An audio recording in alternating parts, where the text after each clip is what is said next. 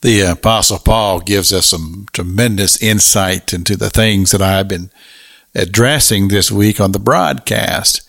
And it has to do with this realm of spiritual activity, the spiritual heart, the awakening that takes place in the heart of a believer when a person comes to faith. Because somewhere along the line, a seed has been sowed and it's it's grown. Others have come along and planted and watered on the seed, and then it's uh, it's become mature. And that person now is a person who has stepped into the realm of spiritual awareness. Now, they have a lot to learn.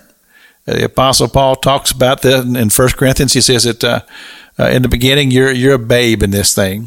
You're not ready to take on uh, spiritual food. You're still eating uh, the, the, the meat, uh, or you're not ready for the meat. You're still drinking the milk. I mean, all of those things that he talks about, this has to do with growth and, and uh, maturity. But he talks about this. He said, um, comparing spiritual things with spiritual things.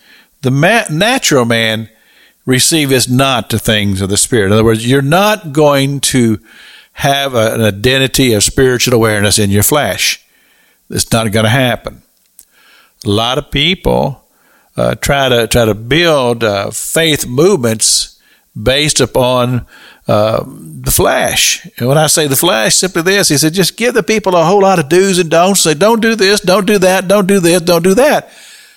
Well, the thing is, all of that is just operating from the flesh realm and trying to trying to fix everything in the flesh, and, and it just doesn't work that way. Because the Word of God says the heart of man is deceitfully wicked, and that's the natural man.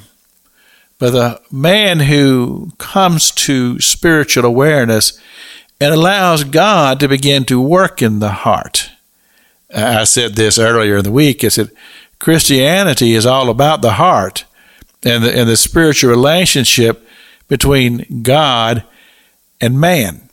And so God begins to work on the heart.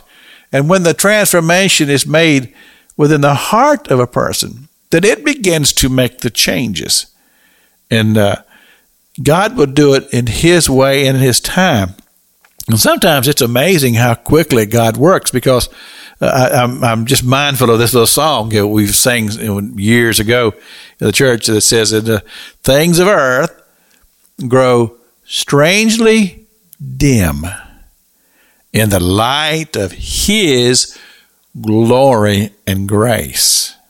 And I just think those words are just so true, that when the spiritual light comes on and a person begins to be aware of their own spirituality, then the things of the world begins to have less allure to them.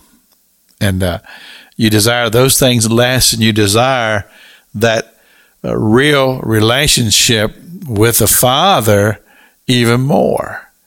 And you find yourself literally, as, as Jesus talked about, it says, wanting to lay your treasures up in heaven, where the devil can't get at it anymore. that's that's the way I say it. He said, lay your treasures up in heaven where moth and rust does not corrupt. And I just simply say, where well, the devil can't get to it and, and take it away anymore. Because you've made your investment in spiritual things, and you're looking upward, and you're looking toward the Father. And He is maturing you and growing you in your spiritual awareness, and you're absolutely more aware of spiritual activity going on all around you. This is Pastor Jack King with the Gospel on the Radio Broadcast.